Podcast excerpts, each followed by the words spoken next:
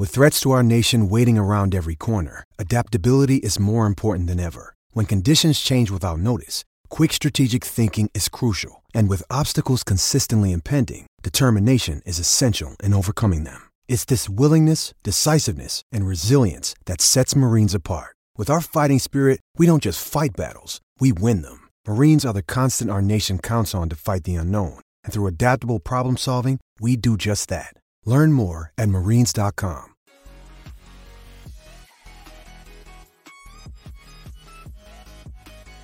Welcome into Forward Progress here on the Hammer Betting Network, presented by Betfred Sportsbook. If you haven't checked out Betfred, be sure to do so. If you're in Arizona, Colorado, Iowa, Ohio, Pennsylvania, make sure that you check out Betfred. Make them a part of your day uh, in terms of using their sportsbook, your overall collection of sportsbooks. Can't recommend Betfred enough and thank them very much for the sponsorship here. I'm Rob Pizzola. I will be with you over the course of the next hour and we'll be bringing in different guests over the course of the next hour. Last Friday, here on the Hammer Betting Network on Forward Progress, I was joined by the Hitman. He will step up and in in a few minutes or so, break down his thoughts on some key props in the NFL divisional round this weekend and just his overall thoughts on the games. I will then be joined by a fellow paisano, John Laghezza. He is a writer, NFL and MLB for The Athletic. If you caught our call to the pen MLB playoff preview show, he was a part of that earlier this year. Uh, I like John quite a bit. I think he brings a very interesting perspective to betting props, looking to find some plus EV stuff um, and not lay very much VIG in doing so. So, very excited to have John Laghezza on here on Forward Progress for the first time. And then Iain MacMillan will join me later on. You're familiar with Iain MacMillan from Friday's Anytime Touchdown Scores. He'll give us his favorite props for this weekend. And also, I'm going to ping him or peg, uh, excuse me, ask him about some um, anytime touchdown scores as well. I know those are um, very popular bets nowadays and definitely want to get his thoughts on those. In terms of programming for this weekend, I know a lot of you were watching the live watch alongs I did last week on the Hammer HQ. Those are happening again this weekend. So tomorrow night, Saturday night, it's the Giants and Eagles. This is starting at 8 p.m. Eastern Time. It'll be live on the Hammer HQ YouTube channel presented by Betfred Sportsbook once again this weekend.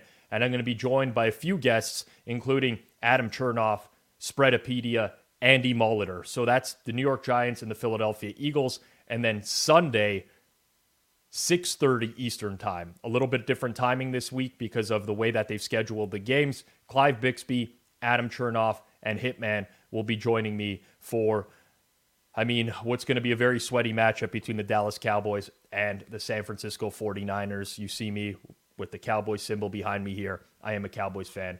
Very much looking forward to that. Quickly, before I am joined by Hitman here momentarily, I do want to give a brief update on where we stand in the market right now. Uh, for those of you who watched the Wednesday show, uh, we went through it with Chernoff uh, early on in that one, Eric Eager we kind of broke it down, what we like in terms of plays uh, or what we were monitoring in terms of plays. Uh, but there has been some market movement over the course of the week. Started yesterday with a little bit of money coming in on the Chiefs. So at Betfred, our presenting sponsor, the number is now minus nine, uh, which was bet up from eight and a half yesterday. And that's pretty much the case across the board. So we are starting to see or have seen in the last day a little bit of Chiefs money with the total at 52 and a half in that game. Giants and Eagles for tomorrow night. The market's kind of stayed flat, right at seven and a half. Haven't seen a ton of movement in this game. Total as well at 48.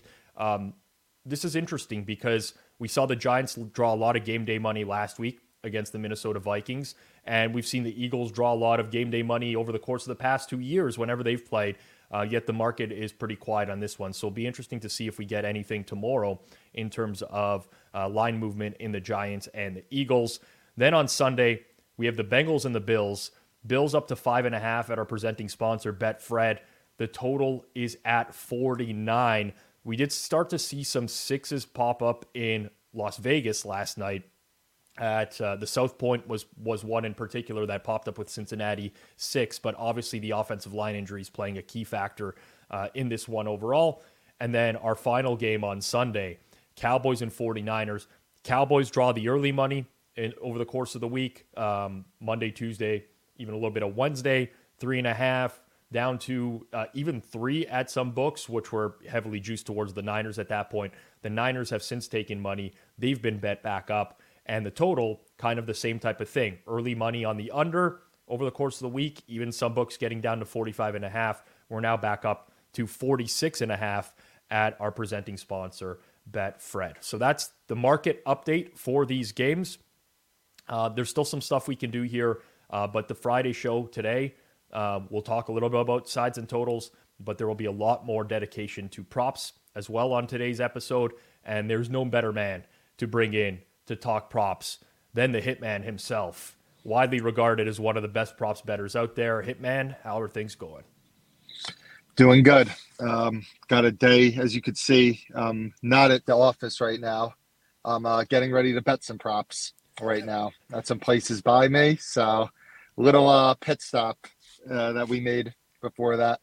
Yeah, I think for some people out there, they don't realize what it what goes into betting on sports and doing it professionally. Um, obviously, you have your online outs and you can do a bunch of things there, but especially where you're located, uh, I, I I would think that these drives are more frequent than uh, than most people really think they are. Yeah, they're being written on uh, my taxes. It's saying well, every single trip, all the gas I'm paying. A lot of gas money and a lot of miles that I'm adding onto the car. That's for sure. well, I mean, you got to do what you got to do. For those that don't know, Hitman joined me. Um, which game did did you join me for in the watch along last week? Uh, the craziest ending of the week, the uh, Baltimore Cincinnati game. Baltimore, Cincinnati, and uh, Hitman did show a stack of losing tickets that he had on his desk. I did try to get him to eat one, which he refused to do because he needed to file them for tax purposes. One t- wouldn't eat one ticket for us on air to satisfy the viewership because he needed to file them for his taxes. A true professional, right there, Hitman. There, we, you know the deal. You know the deal. It's a never-ending grind grind. But yeah, I'm ready to get into some of the props this week.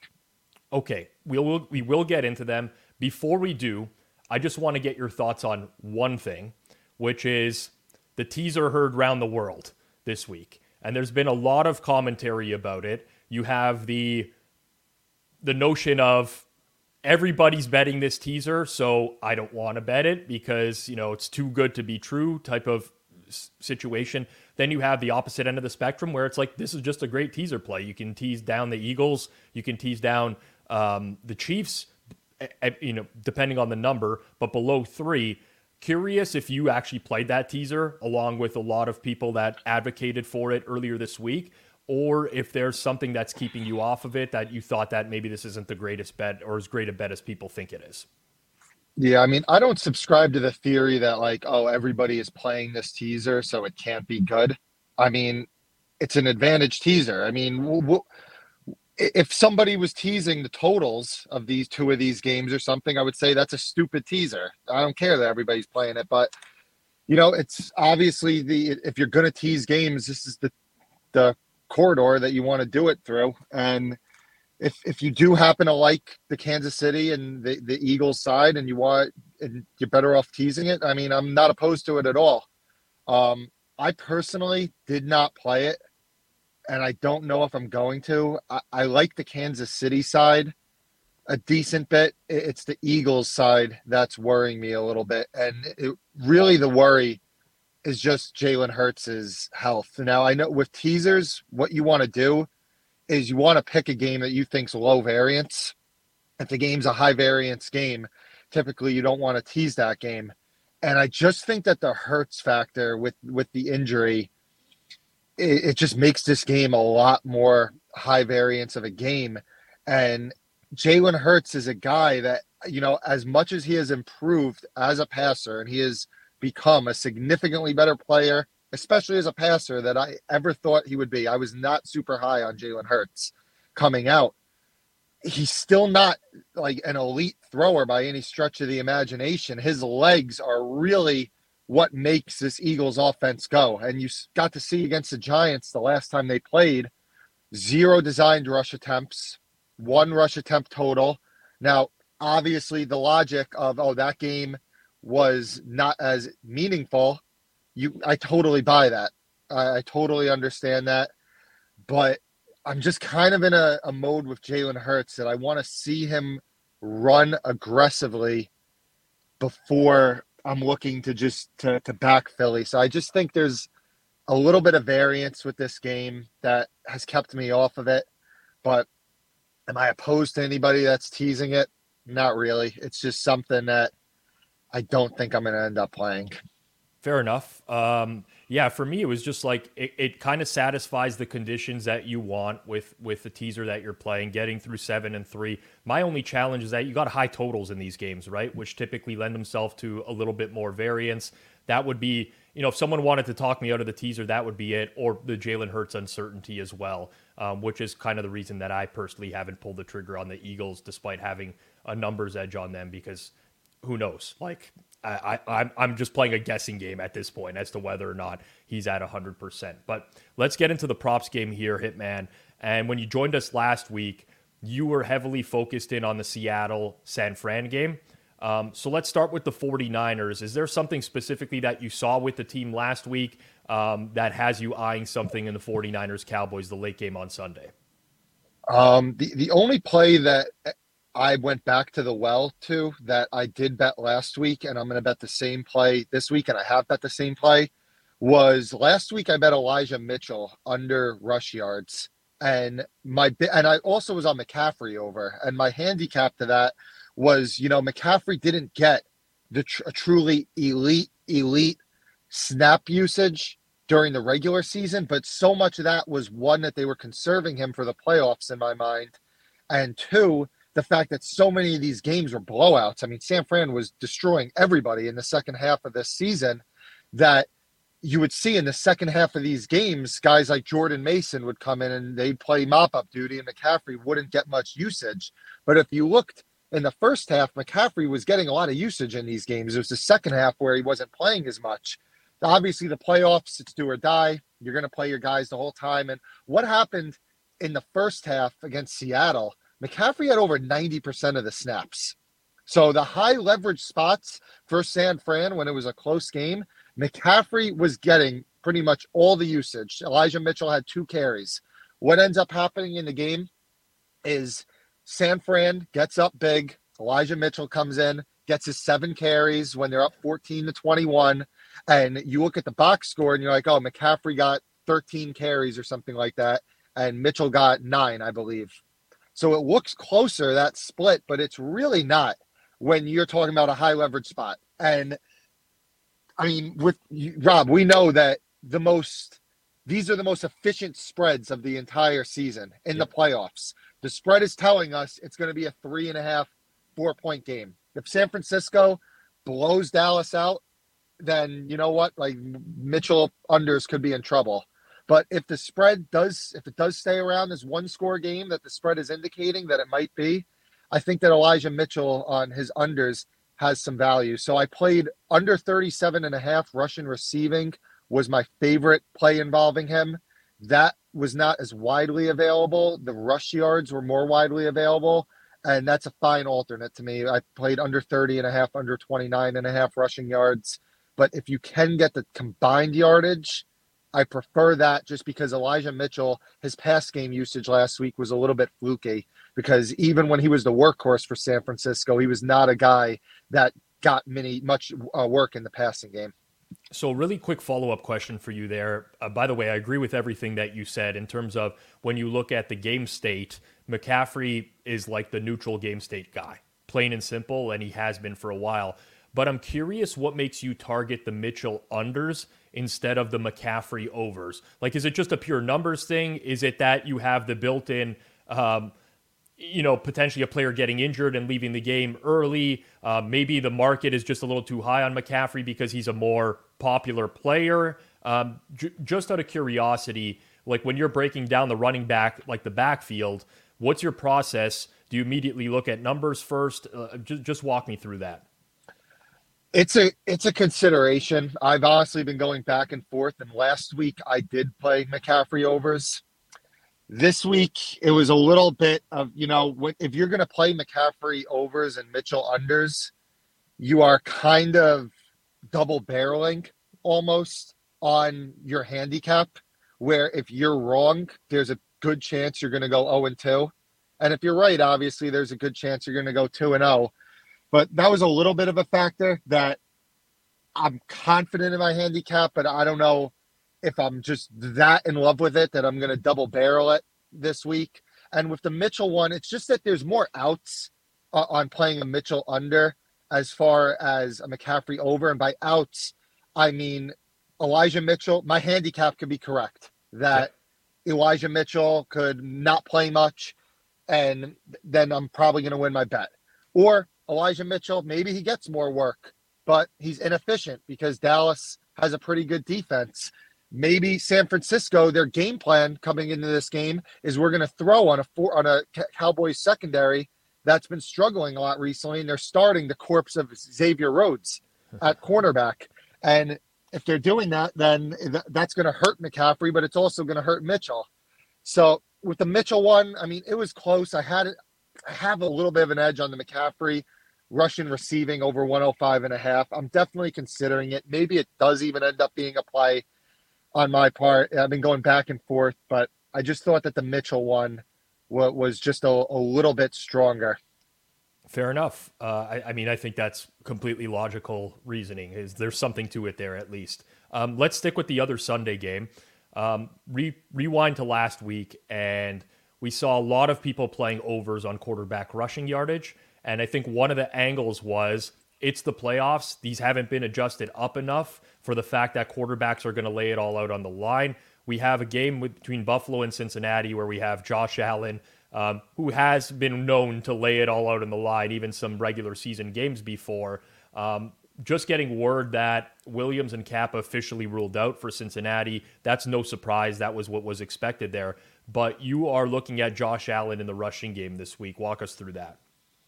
Yeah, Rob, just to follow up on what you said about Cappa and Williams getting ruled out, does it not seem like Adam Schefter has like his d- tweets drafted and he says, when Hitman goes on with Rob Pizzola, I'm going to tweet all the breaking news? That's two weeks in a, na- in a row now. The, the the good news is the good news is with this one is that at least it was expected, right? It's not something that's coming like we all expected that this was going to be the case. But yes, it's it's got to be Schefter's social media intern. I don't know what you did in a past life to that person, but they don't like you, Hitman. Yeah, right. But um, yeah, Josh Allen, I, I did play his over rushing yards. The line it, it opened comically low, and it wasn't at places that were taking very big limits, but it opened at, if you believe it or not, 40 and a half, which was just super low. But even at 45 and a half, 46 and a half, right now. I, I think that it has some value. I thought that it should have opened closer to last week's number, which closed at 50 and a half against Miami.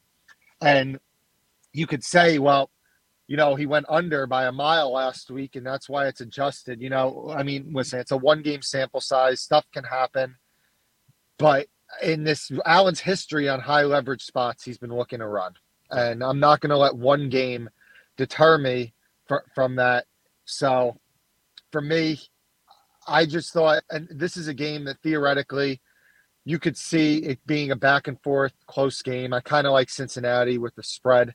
So I think it's going to be a little bit closer game than the five and a, I think it could end up being a field goal game, to be honest. And you're right about the quarterback rushing yards and the high leverage spots. It's starting to get accounted for more than it used to in the market. So you really got to kind of pick and choose your spots. Like, for example, I'm not going to be on Daniel Jones over this week because mm-hmm. his over under is at 45 and a half. And I mean, there was times during the season you could play him over 31 and a half rushing yards. You could play him last week at 37 and a half rushing yards. He's at 45 and a half now. It, it's, I'm, I'm not going to play that. But Josh Allen is at a number that we have typically seen him around in the regular season. He's been around that 42 and a half to 45 and a half rushing mark in most of his games this season. So I think that the the Allen number is probably good up to the 48 and a half mark. Yeah. Definitely some inflation on the Daniel Jones numbers this week, and you got to wonder whether or not that's actually warranted, considering he's coming off the Vikings defense. And the Eagles defense is very different. So I'll, I, I want to get your final thoughts on, on this game before I let you go here. But Eagles and Giants, and for me, uh, the Giants offense looked great last week, but I think that there's maybe a little bit of recency bias built into the market here, and people just expect that the Giants offense we saw last week is going to be the same one that comes out and plays the Eagles. I personally think that the Eagles have a lot of matchups that they can exploit in this game. I think their defensive line against the interior and right side of the Giants O line is is a, a, nightmare matchup for the Giants. And I also think that the Eagles have the corners to play these Giants receivers one on one. I'm curious how you're attacking the Eagles and Giants from a props perspective. Yeah, so from the two the two props that jumped out to me when the openers came out was Daniel Jones under and Isaiah Hodgins under. Jones opened in the mid 220s and Hodgins was around 45 and a half. And these are two players that they just haven't hit this number much during the season. I don't have the exact number on Jones on how many times he's went over this, but hasn't been often.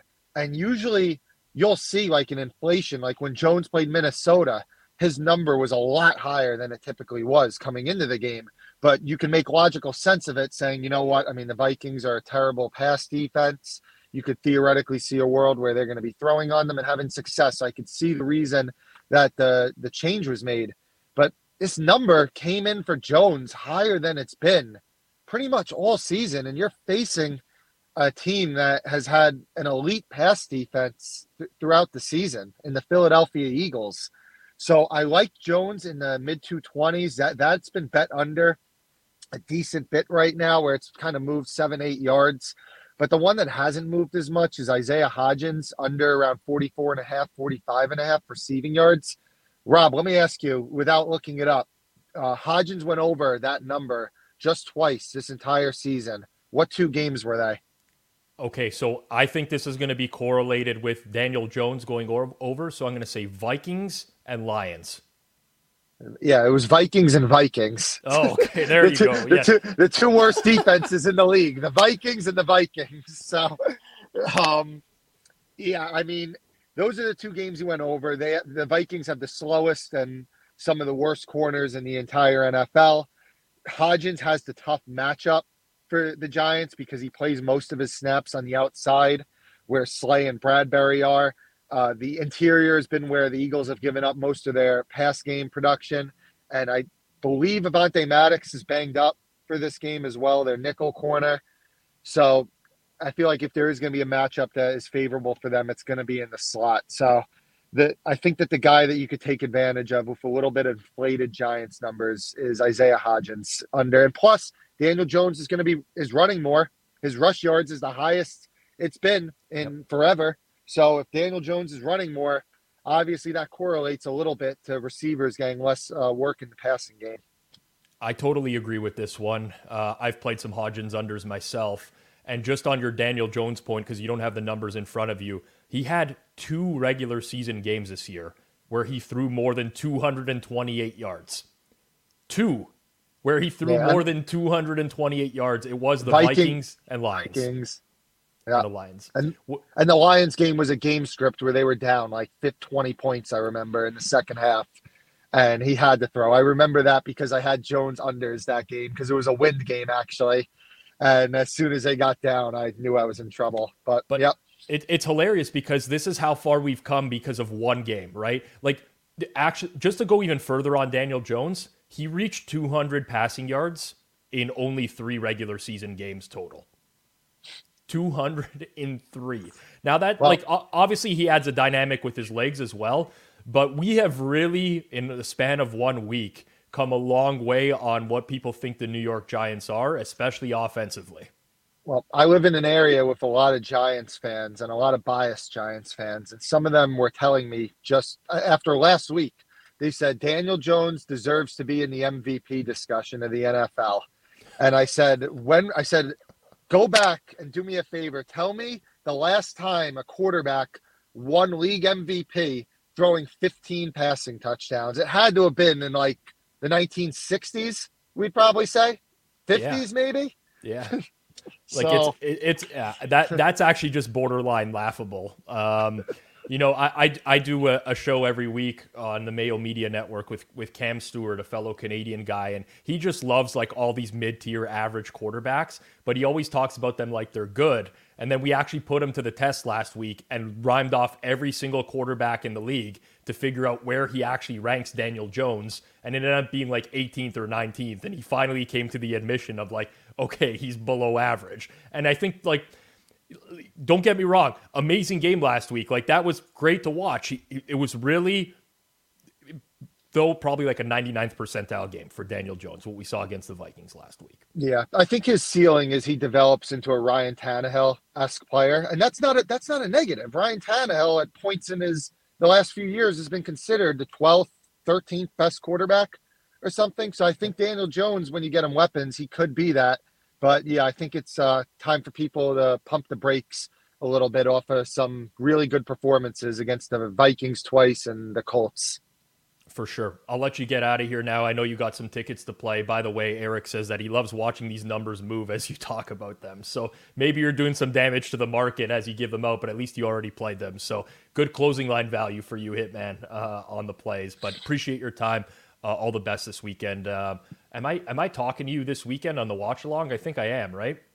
Yeah, we're doing the how about them Cowboys in the fourth quarter. Oh, you got the fourth quarter. Yes, I, that's right. You get to see me at my worst, um, sweating a Cowboys game at, at, in the final there. But uh, appreciate it. All the best and uh, and have a good one.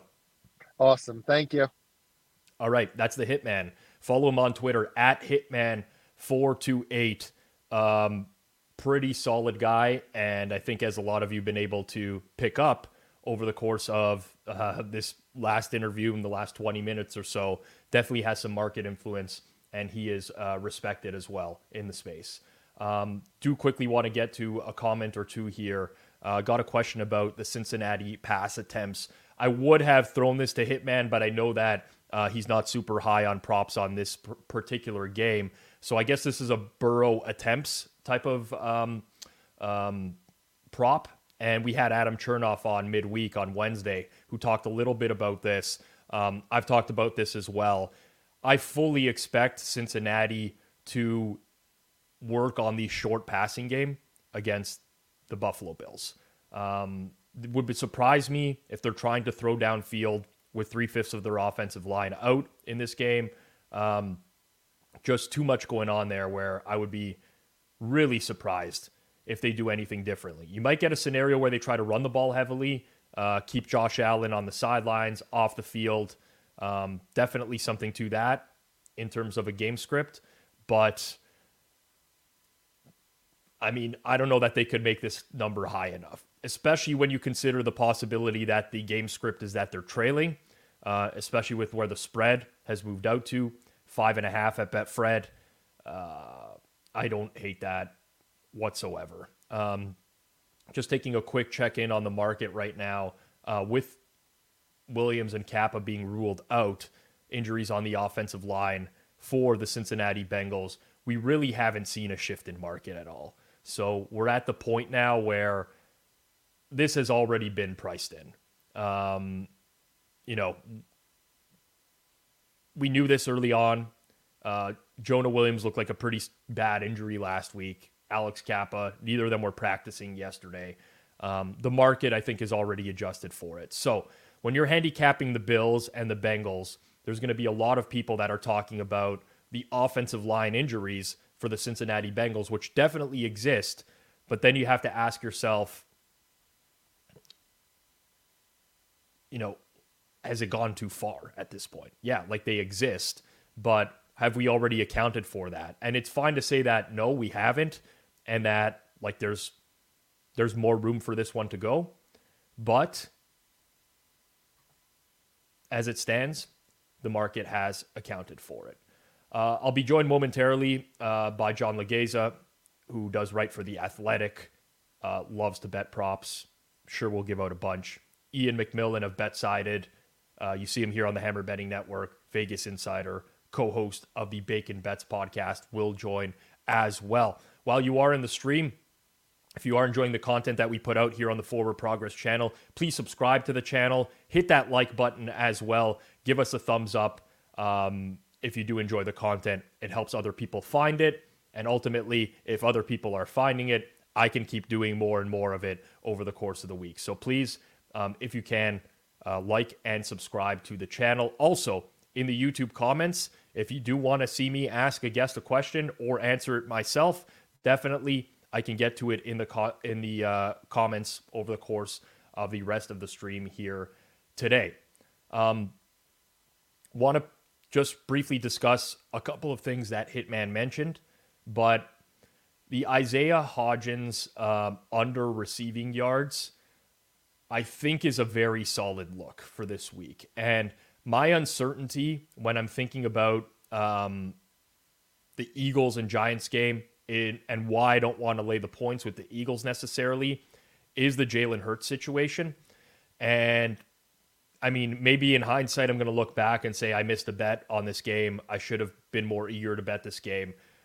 But I don't see this as a particularly good matchup for the Giants offense. And I really think the Giants are going to struggle to move to move the ball in this game.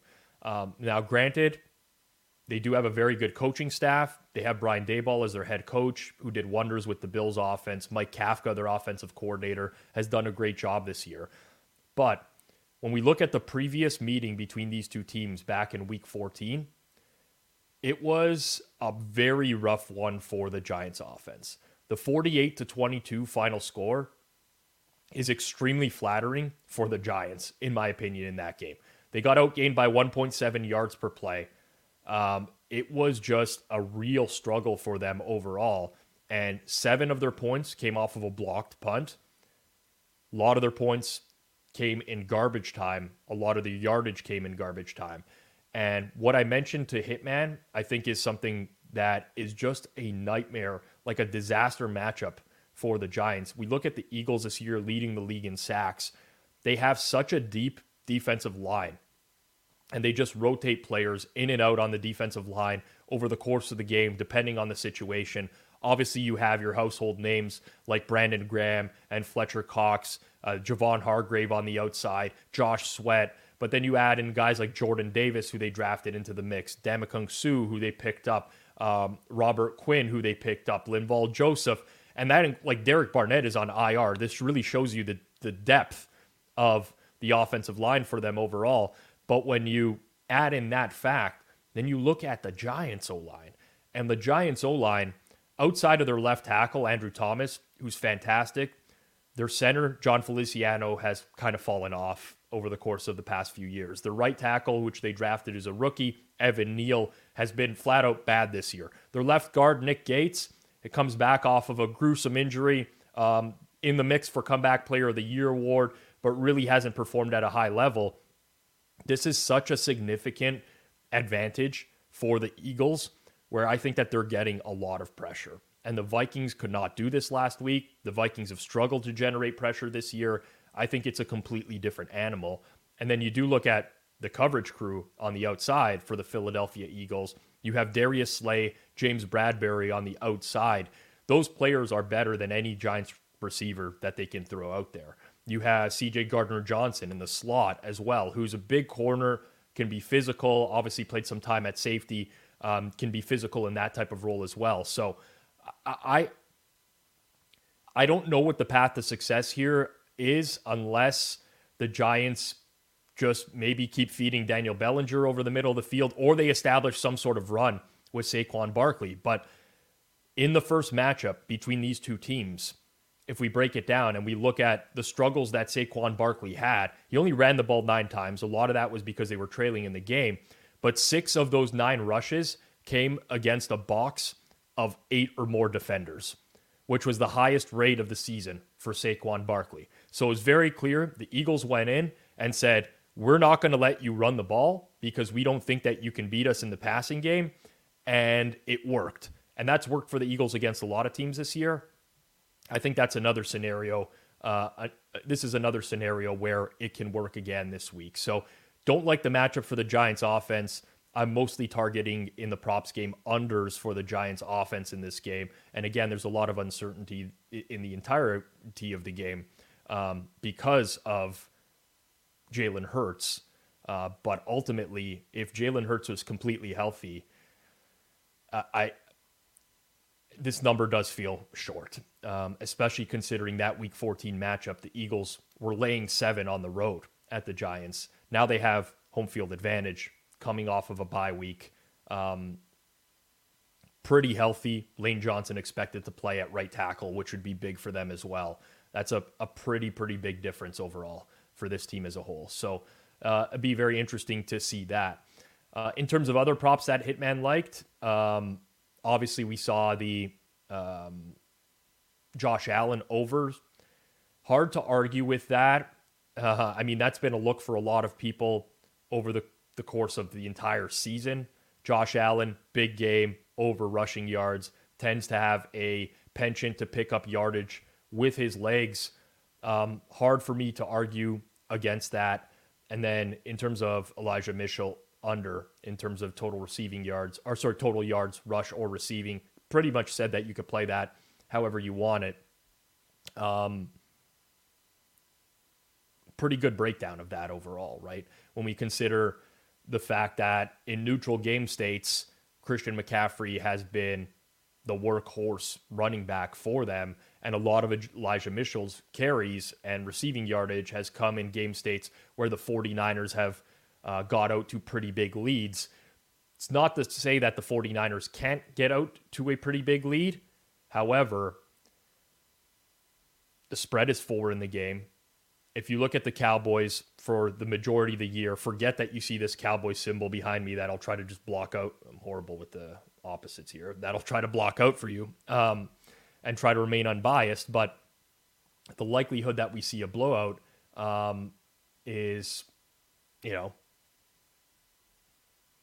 I don't know, uh, lower than obviously what we saw last week against the Seattle Seahawks. And that's not to say that it can't be a blowout, but um, yeah, I mean that's that's simply the case. So um, really good looks, I think, from all three of those. And again, you did see the market move on all three of those, and some sports books actually uh, just take those those lines down. Um, so for whoever's watching uh, and jamming these books, uh, on Hitman's plays. Appreciate your support. Make sure you like and subscribe to the channel because definitely some v- good value um, out there for those who are tuning into this on a daily basis. Um, a reminder for everyone out there live watch alongs again this weekend. These will be the final two for me of the season, but they're going to happen. And for those that didn't watch last week, if you don't want to watch the Muppets that are commentating on the games, you don't have to. You can come over to YouTube. You can come over to the Hammer HQ. Just turn it on. Uh, I'm not going to commentate the game. I'm going to just give my thoughts on the game as it's going along in real time. And we do have guests that are going to hop in and out. So for the Giants and Eagles tomorrow night, kicking it off at 8 p.m. Eastern Time. I'll throw out all the bets that I've made on the game so everybody knows my rooting interest in the game altogether. And then over the course of the game, I will welcome in Adam Chernoff, who appeared on the Wednesday show this week. Um, I'll welcome in Spreadopedia, also known as Jason Weingarten, um, who's a big props player in the NFL as well. And then I'll welcome in Andy Molitor of the Deep Dive podcast, um, who will come in to the stream on Saturday night. Sunday night, same ordeal. Chernoff Clive Bixby, who those who watch the Forward Progress station over the entirety of the NFL season, you know Clive as we used to go live on Sunday nights every single week, breaking down what we saw in the NFL and looking ahead to the following week. And then the Hitman, who just steamed the entire props market so far that lines got taken off the board, uh, will join me for the fourth quarter of the Cowboys and the 49ers as well. All right, let's get into some more props here. You know him from the Bacon Bets podcast. He's the senior editor of BetSided. You've seen him here on the Hammer Betting Network and on Vegas Insider as well. You saw him on a live watch along with me this weekend. Iain MacMillan at Iain Mac Bets. Don't forget I A I N Mac Bets. Iain, how's it going? Good. How are you, Rob? It's going well. It's going well. Uh, I just want to get to the games, if I'm being completely honest with you. Yes. I haven't, you know, I just love the NFL playoffs, the parity in the NFL, especially this year. Uh, I just basically want to see these games played out at this point, and having a team still in the playoffs in the Cowboys, um, just get me to get me to Sunday at six thirty. Is the divisional round the best weekend of NFL football of the season? I'm going to say no. Okay. I'm going to say the wild card round because okay. it has six games. Yes, but uh, the wild card round games sometimes are a little bit more lopsided, though.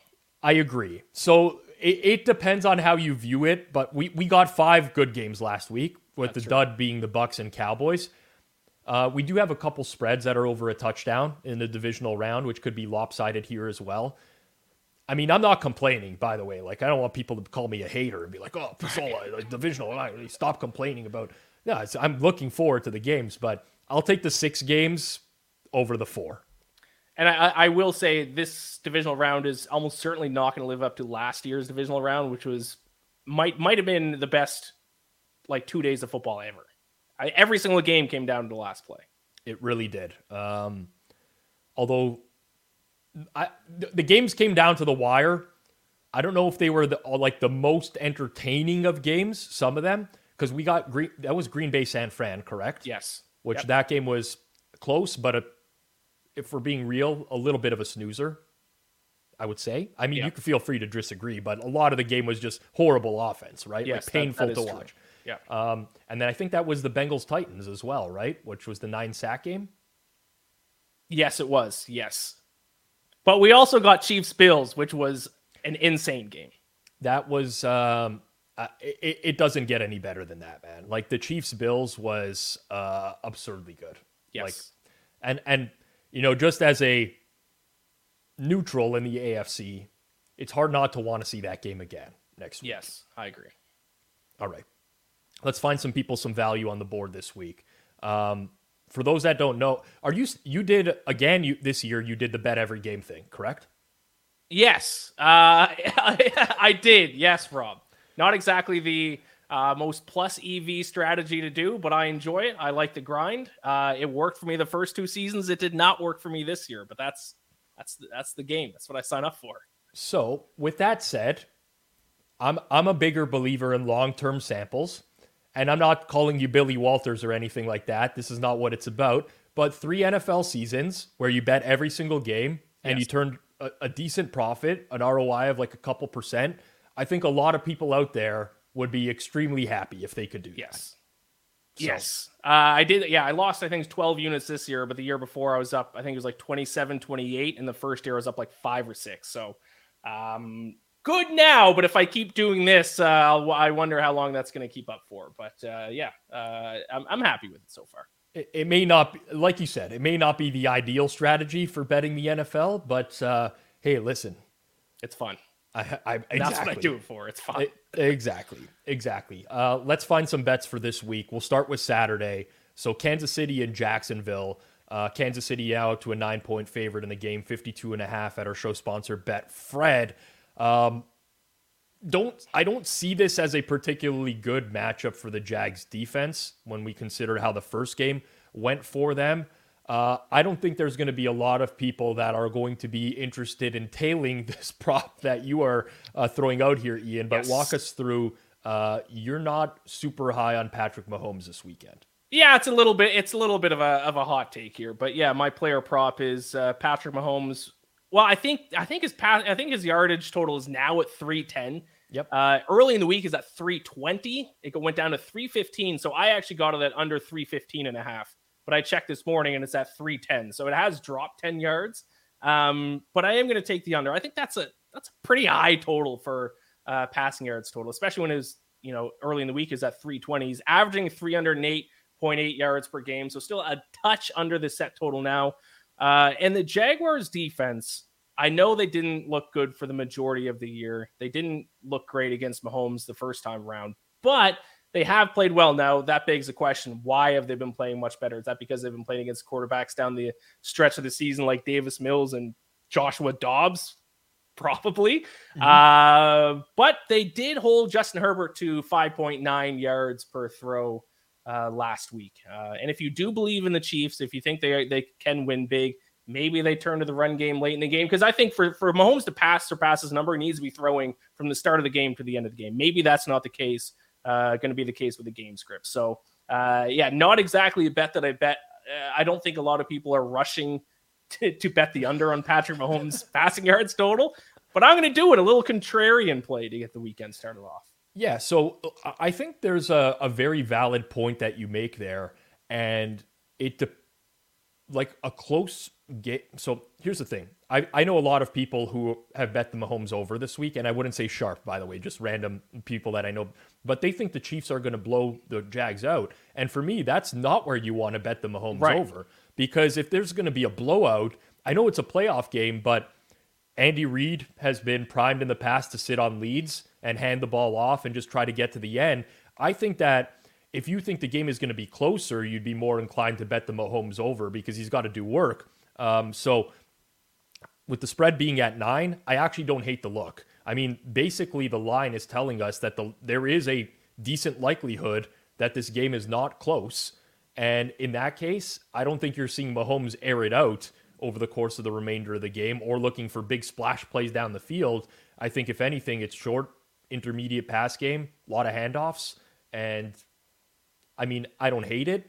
Well, I bet it, Iain. I'm not going to lie to you. You're a friend of mine, but uh, I wouldn't wouldn't blame you. Yeah, I mean, it's uh, there. There, there are rather there are other things I would prefer to lose my money on on uh, on on the weekend. Uh, not saying that this is a loser, by the way. There is certainly a, a, a, strong likelihood that I feel like an idiot when he has 350 passing yards at the end of the third quarter. That's that's that's, that's more than possible. Patrick Mahomes sets the record for passing yes. yards in the first half yes. of a game. Yeah, uh-huh. can see it. Um, this next one that you're going to give us, so the night game, uh, Eagles and the Giants. We just had Hitman on earlier. Um, he almost made a case for the prop that you like. He preferred Isaiah Hodgins under on receiving yards. I then made a case for why I think the Giants offense is going to struggle in this game and not even look anywhere close to the offense that we saw a week ago against the Minnesota Vikings. And you seem to be inclined uh, to say the same thing. Yeah, so I'm taking Daniel Jones, another under passing prop, under 216 and a half passing yards. I think if the Giants, if they're smart, and I assume that Brian Daboll is smart, he seems to be, you know, potentially coach of the year. Uh, their game plan in this game should be to not throw the ball. The game plan should be to run the ball, run the ball, run the ball. Even if you want to run design quarterback runs with Daniel Jones, do that because the weakness of this Eagles defense is their uh, ability or inability uh, to stop the run uh, because they are arguably the best pass defense in the NFL, at least if you look at some metrics. First in the NFL in opponent yards per pass attempt by 0.3 yards per throw. Uh, they also have the the highest sack percentage. Uh, first in sack percentage, taking down the opposing quarterback over 11% of the time. Giants' offensive line hasn't been great at protecting Daniel Jones. He gets sacked 8.57% of his dropbacks. Uh, so there, no matter, in my opinion, no matter what metric you look at, it'd be stupid for the Giants just to air this thing out. I think they should stick to the run game, even if they get behind a little bit. And also, Daniel Jones, uh, the total, like I said, 216 and a half, uh, well above what he's averaging this year, 200.3 passing yards per game. Uh, and he didn't even come close to this in the one game that he uh, played against the, the Eagles this season. So, uh, yeah, I think 216 and a half seems like a low number, but I'm still going to go the under unless they just throw the ball all game. But I think that'd be stupid. And I don't think that'll work. I don't think they will do that. I completely agree with you on this one. I think a lot of the, the yardage that Daniel Jones gets is with his legs. Yes. And it, especially in the passing game. Uh, but just looking at the numbers this year, I mean, Daniel Jones put up two big games in the regular season. One was the Vikings, one was the Lions. Every other game that he played, he had 227 yards or less in the passing game. Um, I think I, I really think people are overrating the New York offense. I, yes. Uh, I mean, I think they're going to struggle again. Is you know, you discount the Week 18 game; it doesn't matter. It was all backups against the Eagles. But that first game against the Eagles, they could literally do nothing until yep. they got into garbage time. So, yeah, and th- those two secondaries that you mentioned, the Lions and the Vikings, that Daniel Jones had good games against, arguably the two worst secondaries in the NFL this year. Like he didn't do anything against any good secondary that he played against all year. We could put together an offense formed of the creators that are on the Forward Progress channel, producer Zach, me, you, Hitman. You know, like Chernoff. Like we we would, I think we could shred the Lions for a couple hundred yards. Yeah. if if we had to.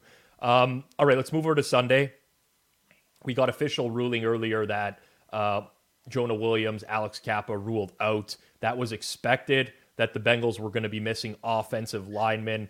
I don't think this is going to prevent them from throwing the ball. I think it's going to prevent them from throwing downfield. Yes. Uh, so I think you'll see more in the short and intermediate passing game. Uh, you like one of the Bengals receivers over in terms of receptions. Give us the uh, the case for it. Yeah, and that works well exactly for this total because if it's going to be a lot more shorter passes, that's going to mean just a lot more completions in general. So uh, Ja'Marr Chase over seven and a half receptions. Uh, I got it at plus 115. I think it's down to plus 110 uh, this morning. So some plus money prop. I played over Ja'Marr Chase six and a half receptions last week at plus 105. That cashed like two minutes into the second half. So uh, I like this play quite a bit since Ja'Marr Chase came back from injury, surpasses total in four of his six games since then. Really, four or five because you can kind of throw away his first game back because they kind of eased him back into into the playbook, uh, into the offense. Um, but the main reason why I like it is because just the amount of targets they're putting Ja'Marr Chase's way uh, in the second half of the season. Over his last five games, 12.8 targets per game. That is an insanely high rate of targets. They're just throwing it to Ja'Marr, throwing it to Ja'Marr, throwing it to Ja'Marr.